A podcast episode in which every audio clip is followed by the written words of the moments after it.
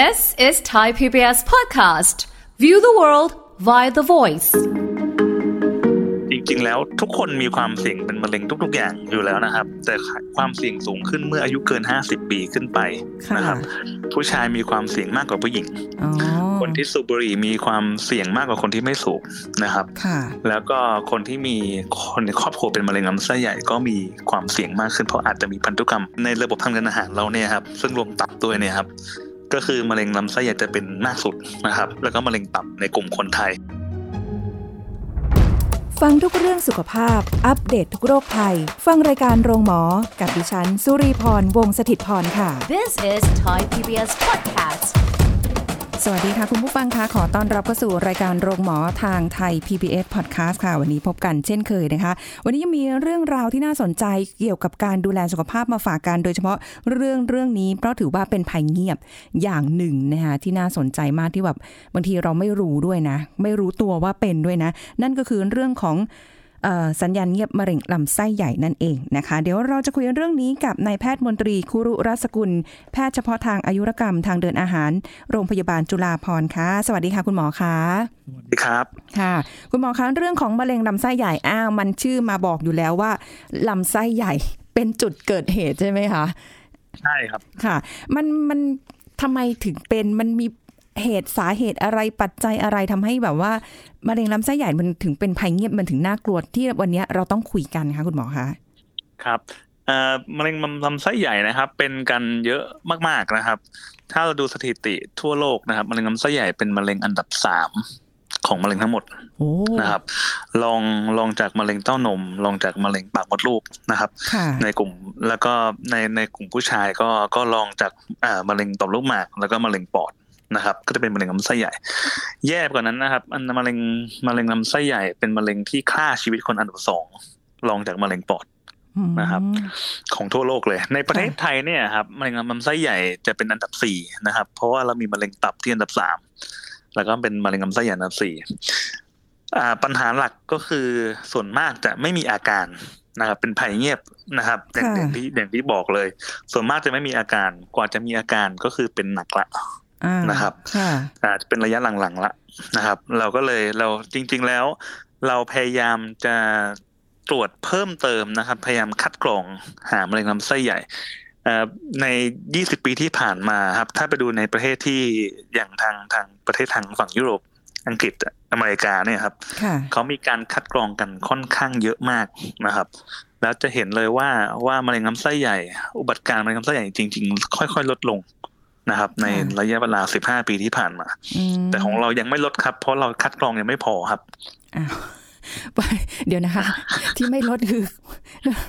ไม่ใช่ว่าคนไม่เป็นอัตรการมะเร็งลำไส้ใหญ่ยังยังไม่ลดครับโอ้ค่ะ ใช่ใช่ถามว่าคัดคัดกรองคืออะไรยังไงนะครับอ่าก่อนเลยก่อนเลยใครมีความเสี่ยงที่จะเป็นมะเร็งลำไส้ใหญ่อืมบ้างนะครับ ค่ะ จริง ๆ แล้วทุกคนมีความเสี่ยงเป็นมะเร็งทุก ๆ อย่างอยู่แล้วนะครับ แต่ความเสี่ยงสูงขึ้นเมื่ออายุเกิน50ปีขึ้นไปค่ะนะครับ ผู้ชายมีความเสี่ยงมากกว่าผู้หญิงอ๋อคนที่สูบบุหรี่มีความเสี่ยงมากกว่าคนที่ไม่สูบนะครับค่ะแล้วก็คนที่มีคนในครอบครัวเป็นมะเร็งลำไส้ใหญ่ก็มีความเสี่ยงมากขึ้นเพราะอาจจะมีพันธุกรรมมีส่วนส่วนด้วยนะครับอืมอ่าจริง ๆ แล้วในเรื่องของพันธุกรรมเนี่ย ตามตามการ์ดไลน์เนี่ย มันก็จะต้องมาดูว่า คุณพ่อหรือเอาเราจะเรียกว่า first degree นะครับก็คือคุณพ่อคุณแม่หรือว่าพี่น้องเราที่อะเป็นใกล้ชิดนะครับนะอ่าสายใกเดีล้ยวชิดเท่านั้นค่ะนะครับ สายเดียวกันอ่าต้องมาดูว่าอายุที่เป็นอายุเท่าไหร่นะครับ สมมุติมาบอกคือจริง ๆ ถ้าถ้าดูที่อายุคือต้องอายุต่ำกว่าห้าสิบห้าถือว่าอายุน้อยละที่เป็นมะเร็งลำไส้ใหญ่นะครับอ๋อถ้าคนในครอบครัวเป็นอายุต่ำกว่าห้าสิบห้าเรามีความเสี่ยงนะครับค่ะแต่ถ้าเกิดมาบอกผมว่า เอ้คุณพ่อเป็นอายุแปดสิบ เป็นมะเร็งอายุตอนแปดสิบนะครับอืมแล้วก็จะมาคัดกรองต้องส่องกล้องไหมต้องตรวจเพิ่มเติมไหมจริงๆ ก็ไม่จำเป็น เพราะว่าอายุแปดสิบก็คงจะเป็นเองไม่น่าเกี่ยวกับพันธุกรรมอ๋อนะครับค่ะนะครับแต่แต่แต่ถ้าเกิดว่าไม่ชัวร์อะไรอย่างเงี้ยครับก็ก็มาพบแพทย์ได้มาคุยกันได้นะคค่ะรับอือหืออ่าเพราะฉะนั้นจริงๆอายุเกินห้าสิบขึ้นไปก็คือถือว่ามีความเสี่ยงละควรจะเริ่มคัดกรองละโอ้โหนะครับค่ะคำว่าคำว่าคัดกรองเลยเนี่ยครับ จะมีมีอยู่เอ่อ คัดกรองแปลว่าตรวจในคนที่ไม่มีอาการ ตรวจในนะครับคนไม่มีอาการอ่า ใช่ถูกต้องครับ ถ้าอายุสี่สิบห้าแล้วมีอาการปวดท้องมีถ่ายเป็นเลือดอะไรเงี้ยเราก็ไม่ต้องคัดกรองละเราต้องตรวจเพิ่มเติม เหมือนกันครับ อายุห้าสิบไม่เกี่ยวกับเรื่องความเสี่ยงเลย แต่ว่าอายุห้าสิบแล้วมีอาการ เราก็จะไม่ไม่รอคัดกรองนะครับ เราก็จะตรวจเพิ่มเติมนะครับ ในในกลุ่มที่คัดกรองเลยก็คือคนที่ไม่มีอาการ เราก็จะคัดกรองด้วยมีสองแบบนะครับ การคัดกรองมะเร็งลำไส้ใหญ่ค่ะมีเป็นการตรวจอุจจาระนะครับ หรือเป็นการส่องกล้องทางเดินอาหาร เพื่อดูมะเร็งลำไส้ใหญ่นะครับเอ่อในในในระบบทางเดินอาหารเราเนี่ยครับ ซึ่งรวมตับด้วยเนี่ยครับก็คือมะเร็งลำไส้ใหญ่จะเป็นมากสุดนะครับค่ะแล้วค่อยเป็นกำอันดับอันดับต้นๆคือมะเร็งลำไส้ใหญ่ แล้วก็มะเร็งตับอ๋อ นะครับในในกลุ่มคนไทยค่ะนะครับ เราถึงได้พยายามคัดกรองหาหาเรื่องมะเร็งลำไส้ใหญ่ค่อนข้างเยอะถ้าเป็นไปได้นะครับอืมในการตรวจอุจจาระเลยส่วนมากเลยถ้าไปตามโครงการแพ็กเกจตรวจร่างกายประจำปีอะครับอายุห้าสิบปีขึ้นไปโรงพยาบาล ส่วนมากก็จะมีการตรวจอุจจาระด้วยนะครับค่ะที่ตรวจอุจจาระใช่ก็คือการตรวจดูว่ามีเลือดปนหรือเปล่านะครับอืมเขาจะเอาเอาอุจจาระไปตรวจดูว่ามีเลือดปนไหมนะครับ ถ้ามีมะเร็งเนี่ยครับ ส่วนมากเลยถ้าเป็นระยะแรก ๆ จะไม่มีอาการเลยค่ะนะครับ จะไม่มีถ่ายเป็นเลือดจนเราจะมองไม่เห็นนะครับอ้าวแต่แต่อุจจาระที่ผ่านที่ผ่านตัวมะเร็งมา เพราะตัวมะเร็งมันจะมีเลือดออกบ้างนะครับ เรื่อยๆเล็ก ๆ น้อยค่ะๆอุจจาระที่ผ่านมาเนี่ย จะมีเลือดปน แล้วเราพอเอาไปตรวจเนี่ยครับ เราจะเห็นว่ามีเลือดปน พอมีเลือดปนเราก็จะเราก็จะบอกว่าอะคนไข้ต้องส่องกล้องละเพื่อดูว่ามีเพราะมีความเสี่ยงเป็นมะเร็งลำไส้ใหญ่มากขึ้น กว่าคนที่ตรวจอุจจาระแล้วไม่เจอเลือดปนนะครับ คุณหมอคะเลือดเลือดปนเนี่ยมันมันคือเลือดมันออกอยู่ในลำไส้เราอะคะมันเลยถึงใช่แบบครับใช่ติดครับอ๋อตัวเพราะตัวตัวการตรวจเนี่ยเซนซิทีฟมากไวมากนะครับค่ะเลือดแค่หยดสองหยด คือปกติหยดสองหยดเนี่ยเราไม่เห็นอยู่แล้วเพราะมันผสมอยู่ในอุจจาระเราค่ะนะครับ แต่ถ้าเอาไปตรวจเนี่ยครับในแลบเนี่ยมันจะเห็นว่าว่าเป็นว่าเป็นผลบวกว่ามีเลือดปนมเพราะว่ากำลังนึกภาพอยู่ค่ะ คุณหมอว่าอย่างเวลาที่ตรวจสุขภาพประจำปีอะค่ะ ในระบบเขาก็จะมีให้ส่งอุจจาระปัสสาวะใช่ไหมคะอุจจาระเนี่ยใช่เวลาที่ครับเราเราตักขึ้นมาใส่ ใส่กระป๋องไปเนี่ย เออเราตักแค่ส่วนหนึ่งไม่ได้เยอะเลยไม่ได้เอาไปทั้งก้อน ขออภัยคุณผู้ฟังนะคะเล็กๆก็พอคเอรับอเออเล็ก ๆอะไรเงี้ย แต่ว่าถ้าเราไม่ได้ตักไปโดนตรงจุดที่มันมีเลือดปนอยู่ในอุจจาระอะแล้วมันจะเจอเหรอคะอ่า จริง ๆ เจอครับ เจอครับ ในในระบบคัดกรองจริง ๆ แล้ว เราต้องมาดูด้วยว่าว่าจะใช้คัดกรองแบบไหนไกด์ไลอืน์มประเทศไหนนะครับค่ะอ่าผมพูดตรงๆว่าว่าในประเทศไทยเนี่ย เรายังไม่เน้นเรื่องนี้สักเท่าไหร่ แล้วจะมีปัญหากันไม่น้อยเหมือนกันค่ะนะครับ ในเรื่องการคัดกรองเรื่องตรวจอุจจาระเนี่ยครับอ๋ออ่าส่วนคัดกรองอีกอันหนึ่งก็คือการส่องกล้องไปเลยนะครับค่ะดูดูหาลำไส้ใหญ่ให้เรียบร้อยเลยโอ้นะครับเอากล้องเข้าไปข้างในเลยเหรอคะใช่ถูกต้องครับ ถูกต้องครับอ่าคือจริง ๆแล้ว การส่องกล้องก็เป็นมีทั้งข้อดีและข้อข้อข้อเสียนะครับค่ะสำคัญก็คือต้องทานยาระบายนะครับ ก็เป็นเรื่องใหญ่พอสมควรก็ต้องเข้าออกห้องน้ำเป็นสิบสิบรอบเพื่อเคลียร์ลำไส้ก่อนส่องกล้องอ้าวเหรอนะครับอ๋ออ๋อใช่คือต้องเคลียร์ใช่ก่อน ต้อเขางเคจะลียร์ก่อนไม่งั้นเข้าไปผมก็จะไม่เห็นอะไรเลยคุณหมออาจจะเห็นอย่างอื่นแทนนะครับโอ้ตายหนึ่งคือเรื่องยาระบายนะครับค่ะสองก็คือสองคือส่องกล้องมันก็ต้องมาโรงพยาบาลอืม ใช้เวลาสักครึ่งวันนะครับ มามาโรงพยาบาล แล้วเราก็ต้องให้ต้องให้ยานอนหลับตอนช่วงสองกล้องนะครับ เพราะว่าคนไข้ค่อนข้าง บางคนปวดอะไรเงี้ยเราจะให้ยานอนหลับคนไข้จะหลับเหมือนหลับลึกๆอะครับ แล้วเราก็ส่องกล้องส่องกล้องประมาณสักจริง ๆ ครึ่งชั่วโมงก็เสร็จนะครับค่ะแล้วคนไข้ก็จะต้องไปอยู่ห้องพักฟื้นสักชั่วโมงหนึ่งแล้วก็กลับบ้านนะครับโอ้โหเป็นเสร็จก็ครึ่งวันตีไปเลยโอ้ใช้เวลาแล้วนานมันมีความเสี่ยงในเรื่อง การให้ยานอนหลับนะครับสำหรับคนที่อายุเยอะ คนที่มีโรคประจำตัวเยอะก็ถือว่ามีความเสี่ยงสูงค่ะนะครับอ่าส่วนส่วนการส่องกล้องเลยจริง ๆ ถามว่าปลอดภัยไหมปลอดภัยมากนะครับ โอกาสที่จะมีปัญหารุนแรงอย่างเช่นลำไส้เป็นรูที่ต้องผ่าตัดตัวนจากตัวกล้องโอกาสอันนั้นประมาณหนึ่งในพันนะครับอืมถ้าข้อดีก็คือถ้าเราเจอติ่งเนื้อนะครับ หรือว่าเราเรียกว่าโพลิปในภาษาอังกฤษเนี่ยครับถ้าเจอติ่งเนื้อเนี่ยเราสามารถตัดได้ค่ะนะครับ เรารู้ว่ามะเร็งเนี่ย เริ่มจากติ่งเนื้อก่อนอ๋อเจอติ่งเนื้อวันนี้อีกอีกหนึ่งปีข้างหน้าสามปีห้าปีก็จะเป็นมะเร็งได้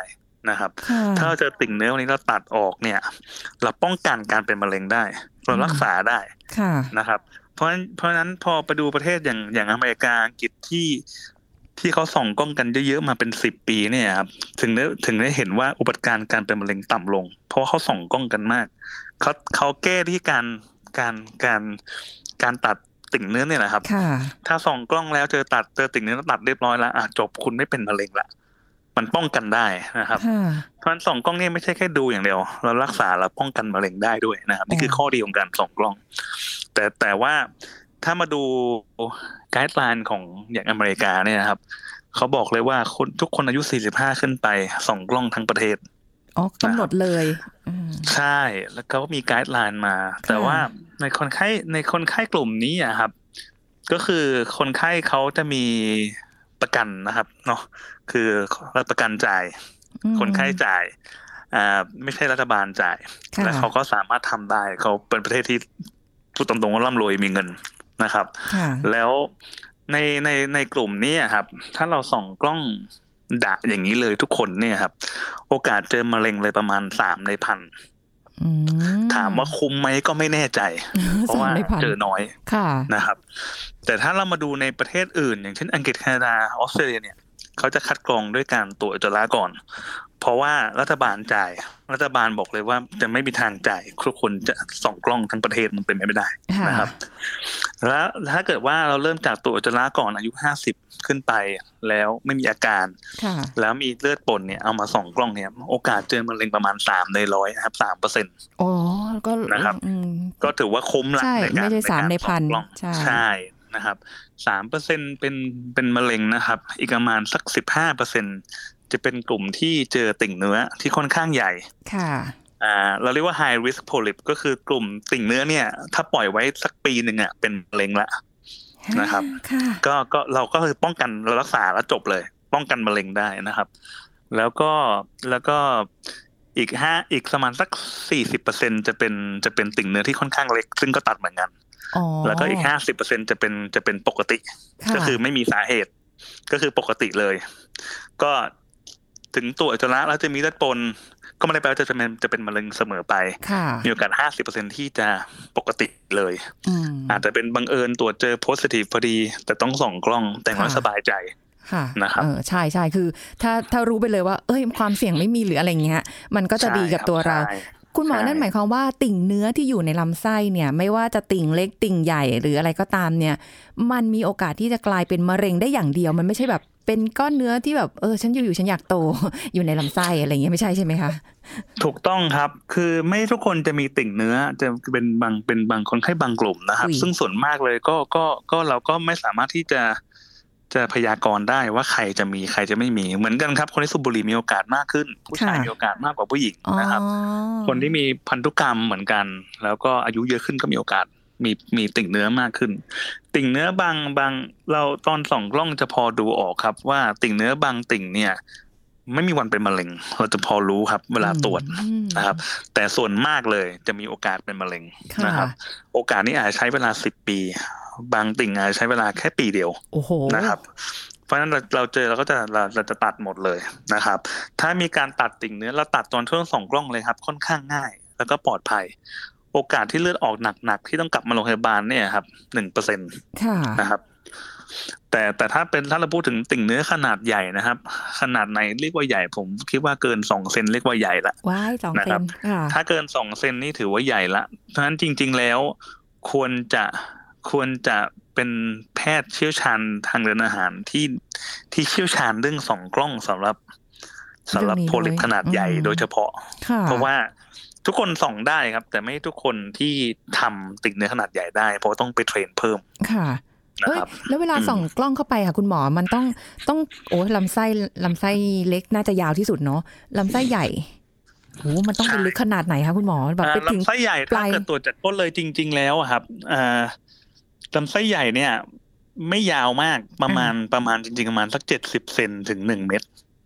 นะครับค่ะอันนี้อันนี้คืออันนี้คือถ้าเราถ้าเราถ้าเราเอาดูจากลำไส้ใหญ่ปกติเลยเจ็ดสิบเซนถึงหนึ่งเมตรนะครับค่ะแต่แต่ลำไส้มันขยายได้นะครับ ถ้าเราถ้าเราใส่ลมเข้าไปเนี่ย มันก็เป็นเมตรห้าสิบได้เหมือนกันนะครับแต่จริงๆจริงๆค่ะเหมือนเหมือนเราเป่าลูกโป่งนะครับลูกโป่งค่ะยาวๆนึกออกไหมครับค่ะอืมอ่าแล้วก็ ใส่สอดกล้องเข้าไปก็คือ เราก็จะดูว่าผนังลำไส้ใหญ่ของเรามีอะไรผิดปกติ ถ้าเกิดไม่มีอะไรแล้วก็ใช่ครับถูกต้องเอ่อถูกต้องเข้าไปข้างในเรื่อยใช่ครับๆไปจนแล้สุดวคนปลาไข้ยค่ะสุดสุดปลายตรงตรงตรงส่วนส่วนต้นถุงของลำไส้ใหญ่ก็คือตุ่นเป็นจุดที่เป็นมีไส้ติ่งเราก็จะเห็นไส้ติ่ง เราจะเห็นรอยต่อระหว่างลำไส้เล็กกับลำไส้ใหญ่ฮะ มีนะไส้ครับติ่งด้วยเหรแล้วอเราจะแล้วเราก็จะค่อยๆถอยมาอ๋อเราจะเข้าไปสุดนะครับพอพอครบถึงสุดแล้วเราจะค่อยๆถอยละแล้วค่อยๆตรวจดูให้ละเอียดว่ามีติ่งเนื้อไหมแถมไปลำไส้เล็กอะไรไม่ได้เหรอคะคุณหมอแถมเห็นลำไส้เล็กส่วนปลายครับ ได้แค่นั้นใช่ไหมคะลำไส้เล็กส่วนปลายแค่ประมาณสักสิบเซนอ๋อออ่าลำไส้เล็กเลยจริง ๆ ยาวมากนะครับสี่ถึงใช่หกเมตรนั่นเลยค่ะมันขดอยู่ในตัวเราได้ไงไม่รู้เหมือนกันก็โชคดีครับที่มะเร็งส่วนมากเป็นที่เรื่องลำไส้ใหญ่มะเร็งลำไส้เล็ก เป็นกันน้อยมากอ๋อมีๆเราเลใช่ยไหมไม่ต้องคะตรวจอะไรมากอ๋อมีครับแต่น้อยมากครับน้อยมาก ก็ก็เอาแค่ลำไส้ใหญ่ก็พอค่ะ เพราะว่ามันอย่างน้อยพอมันครับตรวจง่ายใช่ครับตรวจง่ายหน่อย ใช่ใช่ครับโอ้อะแล้วคุณกลับมาค่ะเรื่องคัดกรองขอโทษทีครับค่ะกลับมาได้เรื่องได้คัดค่ะกรองของประเทศไทยค่ะเรื่องการตรวจจุลละนี่แหละครับ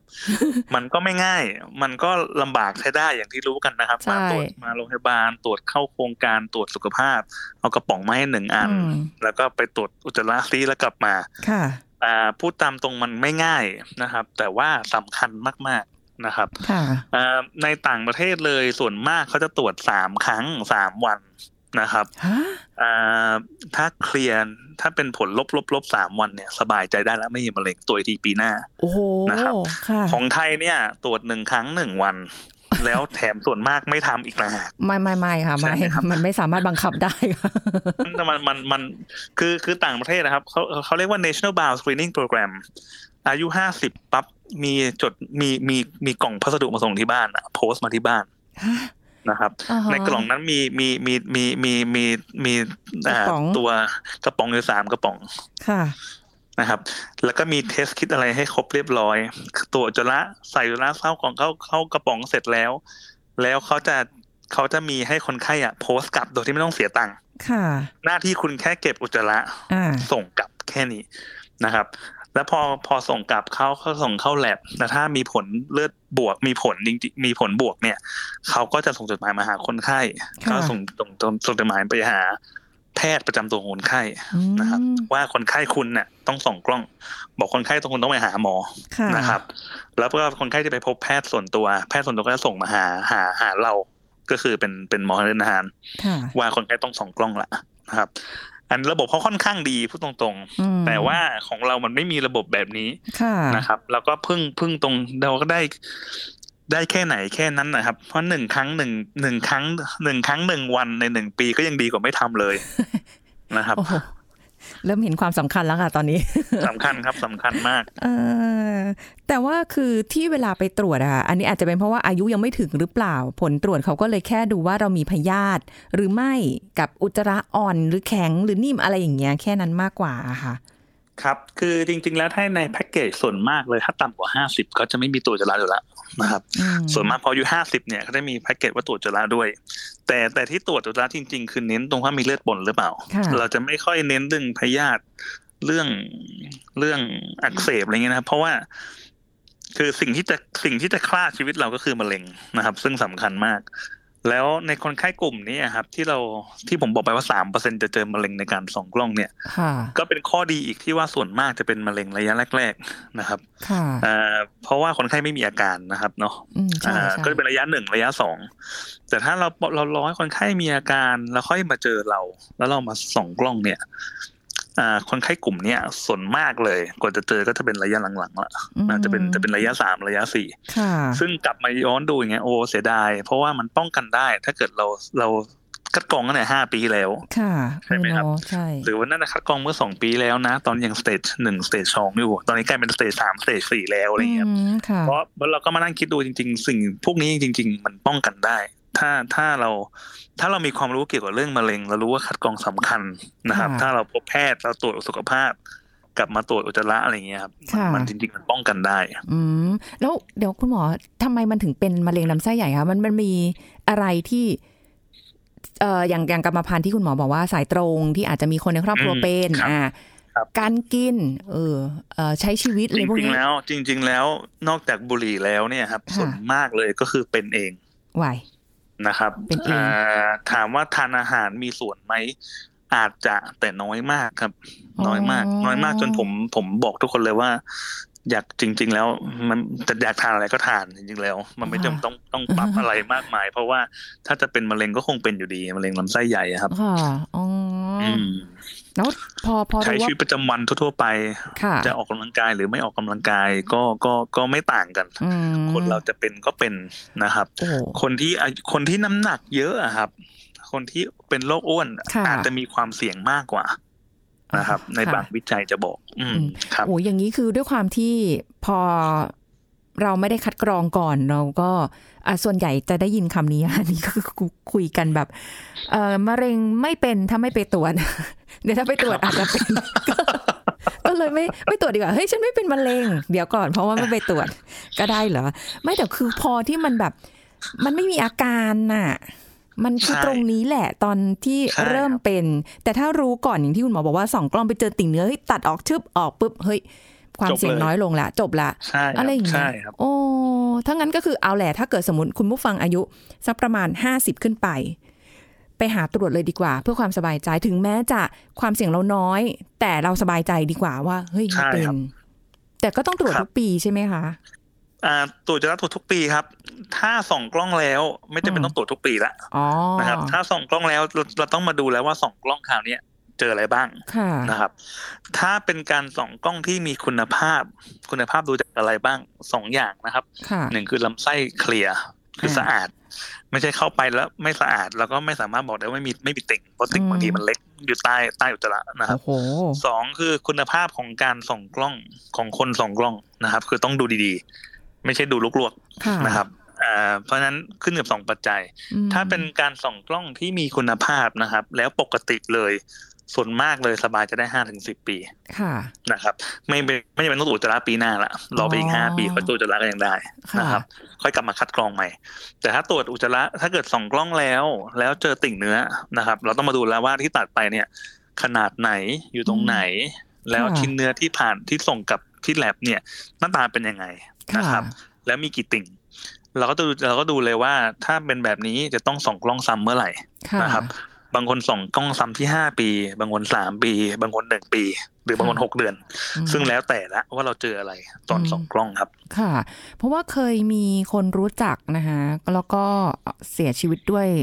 มะเร็งลำไส้สองคนครับค่ะ แล้วก็แบบแป๊บเดียวเองอะ่ะ คือคือมันมัน มันน่าจะเป็นอย่างที่คุณหมอบอกคือ มันเป็นใช่สามหรือสี่ไปแล้วอะ่ะครับแล้วมารักษาครับช่วงนั้นเนี่ย คือมะเร็งพวกนี้ทำให้เสียชีวิตได้นะคะคุณผู้ฟังถึงได้บอกว่ามันแบบเฮ้ยก็ไม่ควรเป็น เพราะว่าการรักษาหรืออะไรโอ้ยก็เหนื่อยเนาะใช่ครับ คือคือณวันนี้เลยอะครับ การรักษา มะเร็งมะเร็งลำไส้ใหญ่จริงๆมีค่ะมีมีทางเลือกมีออปชั่น รักษาเยอะมากหลาย ๆ อย่างนะครับ ยาเคมีบำบัดที่ให้ก็ค่อนข้างดีอ่ามียาแบบมุ่งเป้านะครับ มีการผ่าตัดที่ค่อนข้างดีค่ะมีการฉายแสงทุกอย่างดีหมดเลย แต่ถามว่ายังยังฆ่าชีวิตเราอยู่ไหมยังฆ่าชีวิตอยู่ถ้าเราเป็นสายนะครับดีสุดก็คือเราป้องกันก่อนที่จะเป็นมะเร็งค่ะใช่ไหมครับ จะได้ไม่ต้องมานั่งเจอคีโม เจอฉายแสงเจอผ่าตัด เราอ๋อเราเราเราคัดกรองเราสบายใจ เราคัดกรองด้วยการตรวจอุจจาระไม่มีจบค่ะไม่มีเลือดปนจบ แต่ถ้าถ้าส่องกล้องเราส่องกล้องเราเคลียร์สบายใจละจบละเลืนะอกครับเลือกสองกล้องดีวะรู้สึกว่าแบบ อย่างน้อยเรายังเคลียร์แล้วมาถ่ายอุจจาระคืออย่างที่บอกค่ะว่า ตรวจสุขภาพทุกปีเขาก็ให้ส่งแล้วก็ส่งบ้างไม่ส่งบ้าง อายุยังไม่ถึงหรอกค่ะแต่ว่าครับมันมันไม่ได้เหมือนปัสสาวะค่ะที่เราดื่มน้ำแล้วมันปวดแล้วก็เออใช่ได้เลยใช่อะไรอย่างเงี้ย อุจจาระมันใช่ครับอีกอย่างหนึ่งแต่ถ้าเกิดว่าจะต้องเก็บตรวจตอนนั้นมีอยู่ครั้งหนึ่งค่ะคุณหมอบอกอยากอยากจะลองเอาอุจจาระตรวจดูบ้างเพราะไม่ค่อยได้ส่ง พอถ่ายปุ๊บเก็บไว้ก่อนเลยค่ะ ทีนี้ต้องไปเซิร์ชหาในอินเทอร์เน็ตว่าวิธีการเก็บรักษาอุจจาระใช่ก่อนจะคือต้องเอาถามไปแลตรบวจด้วยครับ ถูกต้องครับบางโอ้ยเอ่อผมพูดตรงๆเลยว่า เพราะว่าอย่างต่างประเทศที่ที่ผมบอกที่เขามีส่งมาที่บ้านเนี่ยค่ะของเขาค่อนข้าง standard เดียวกันทั้งประเทศเลยอืม ใช้ค่ะใช้ยี่ห้อเดียวกัน การเก็บเหมือนกันทุกค่ะอย่างเหมือนกันแล้วจบอ๋อแต่ของเราเนี่ย แต่โรงพยาบาลก็ใช้คนละยี่ห้อนะครับค่ะเอ่อเราไม่รู้เลยว่าอันไหน high standard อันไหน low standard แล้วค่ะเราก็ไม่รู้ด้วยว่าว่าเอ่อว่าคนไข้ต้องเก็บยังไงนะครับใช่อย่างที่นู่นเนี่ยรู้เลยว่าโพสต์กลับมาสามวันตรวจก็ยังไม่เป็นไร แต่ของเราเนี่ยส่วนมากเลยแลบจะบอกว่าต้องส่งผล ต้องส่งกระป๋องนะครับ หลังจากเก็บภายใน12ชั่วโมงสิบสองชั่วโมงโอ้ไม่ง่ายนะครับเออไม่ง่ายนั่นสิคะ12ก็คือต้องทำที่โรงพยาบาลอย่างเดียว ใครจะกลับมาบ้านแล้วกลับมาส่งอีกวันหนึ่งก็ไม่ทะไม่ได้ละอ๋อ มันคุณภาพมันไม่ได้แล้วเออใช่ครับใช่ ต้องโอ้ต้องถามกับทางโรงพยาบาลว่าว่าต้องเก็บยังไงอืมนะครับ ต้องคืนเมื่อไหร่ค่ะเพราะถ้าเกิดบอกว่าถ้าเขาบอกว่าต้องคืนภายในวันเดียวเราก็ต้องคืนภายในวันเดียวมันเพราะไม่งั้นถ้าไปคืนอีกวันหนึ่งก็อาจจะผลคลาดเคลื่อนอีก ค่ะ มันกลายเลยไปดูเรื่องยุ่งยากไปก็เลยไม่ค่อยมีใครอยากจะตรวจแหละ จริงใช่ๆเกี่ยวคกัรับบใช่เอ่อการส่งใช่อุจจาระเออแต่ถ้าสองใช่กล้องก็แต่แต่เป็นเรื่องสำคัญสอคงรับกล้องก็ยอมยอมหนึ่งวันค่ะที่จะครึ่งวัยอนมหนึ่งวัน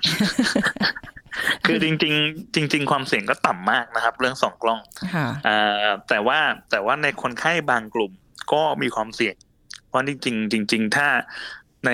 ในบางคนถ้าหลีกเลี่ยงได้ ก็ควรจะหลีกเลี่ยงตัวจะละแทนอะไรเงี้ยมันก็ง่ายดี อะก็ลองลอง พิจารณาดูนะคะ คุณผู้ฟังก็ขึ้นอยู่กับอายุด้วยเนาะว่าเอ่อถ้าอยู่ในเกณฑ์อยู่อะไรเงี้ย มันจำเป็นจะต้องตรวจก็ตรวจเถอะนะคะ ไม่เจอดี ถ้าเจอก็รักษาแต่เนิ่นๆมันหายได้นะคะ ไม่ได้แบบต้องไปรอให้มันแบบเป็นอะไรมากกว่านี้ เพราะว่าค่าใช้จ่ายในการรักษาก็ไม่ใช่น้อยนะคะ ก็ไม่คุ้มเลยใช่ด้วยแหละครับเนาะใช่ครับใช่ไหมคะก็ฝากคุณผู้ฟังกันไว้ด้วยนะคะยังยังคงมีอีกหลายเรื่องเลยที่จะได้มีโอกาสพูดคุยกับคุณหมอต่อไปด้วยนะคะวันนี้ก็ได้ความรู้กันมาเกี่ยวกับเรื่องของมะเร็งลำไส้ใหญ่นะคะ ก็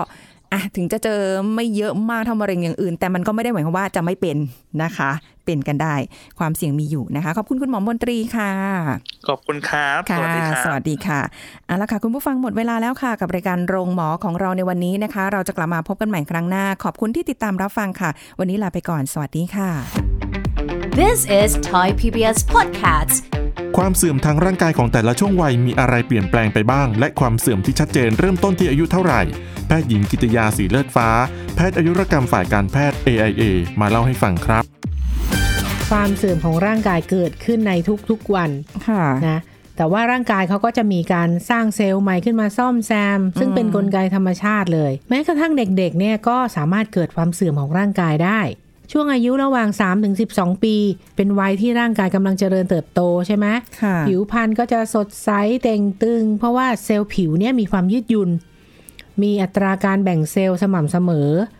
สามารถสร้างเซลล์ผิวใหม่ ทดแทนเซลล์ผิวเก่าที่หลุดลอกได้ดี ต่อไปวัยรุ่นอ่าช่วงอายุ 13-19 ปี วัยรุ่นก็จะเป็นวัยที่มีผิวพรรณสดใสเปล่งปลั่งเหมือนกันนะ เนื่องจากเซลล์ผิวเนี่ย มีอัตราการแบ่งเซลล์ที่ต่อเนื่องสม่ำเสมอ ต่อไปวัยผู้ใหญ่อยู่ในช่วงอายุ 20-40 ปี เป็นวัยที่ร่างกายและอวัยวะทุกส่วนเนี่ยเจริญเติบโตเต็มที่ละ ในช่วงต้นของวัยผู้ใหญ่ ผิวพรรณยังดูสดใสเปล่งปลั่ง พอเข้าอายุ 30 ผิวจะเริ่มหยาบหมองคล้ำ เนื่องจากอัตราการแบ่งเซลล์เนี่ยเริ่มไม่ต่อเนื่องสม่ำเสมอ เหมือนในช่วงเด็กและวัยรุ่นสามนสิอบกจากนี้ยังได้รับปัจจัยเสริมจากความเครียด เพราะว่าทำงานแล้วไงมลพิษจากสิ่งแวดล้อมการเดินทางไปทำงาน ความชุ่มชื้นและความมันของผิวหนังลดลง เริ่มปรากฏริ้วรอยบนผิวหนัง เนื่องจากความยืดหยุ่นของเซลล์ เซลล์ผิวเนี่ยเริ่มลดลง ต่อไปวัยกลางคนก็จะอยู่ในช่วง 41-60 ปี เป็นวัยที่ระบบต่างๆ ในร่างกายเนี่ยทำงานลดลงอย่างชัดเจนเฮ้ยไม่ใช่ 60หรอเฮ้ยสี่สิบเลยจริงเป็นวัยที่ระบบต่างๆ ในร่างกายเนี่ยทำงานลดลงอย่างชัดเจน สังเกตได้จาก เริ่มมีริ้วรอยปรากฏชัดเจนบนใบหน้าและลำคอ เนื่องจากอะไรเนื่องจากคอลลาเจนแล้วก็อิลาสตินเนี่ยที่ผิวหนังเนี่ยเริ่มเสื่อมคุณภาพนะค่ะ40เริ่มเสื่อมเสื่อมคุณภาพแล้วนะ ประสิทธิภาพการอุ้มน้ำลดลงค่ะต่อมไขมันใต้ผิวหนังก็ทำงานลดลงอืมทำให้ผิวแห้งอือหือเซลล์สร้างเม็ดสีเริ่มทำงานลดลง ผมเริ่มเปลี่ยนสี นอกจากผมเปลี่ยนสีแล้วสีผิวไม่สม่ำเสมอ ร่างกายเนี่ยจะเริ่มมี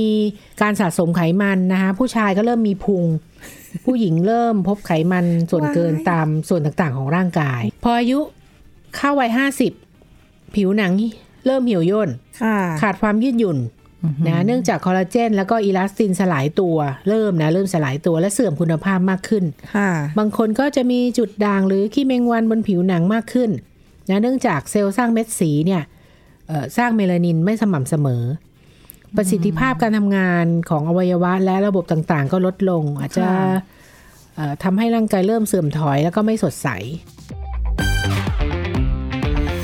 This is Thai PBS Podcast ติดตามรายการทางเว็บไซต์และแอปพลิเคชันของไทย PBS Podcast Spotify SoundCloud Google Podcast Apple Podcast และ YouTube Channel Thai PBS Podcast Thai PBS Podcast. View the world via the voice.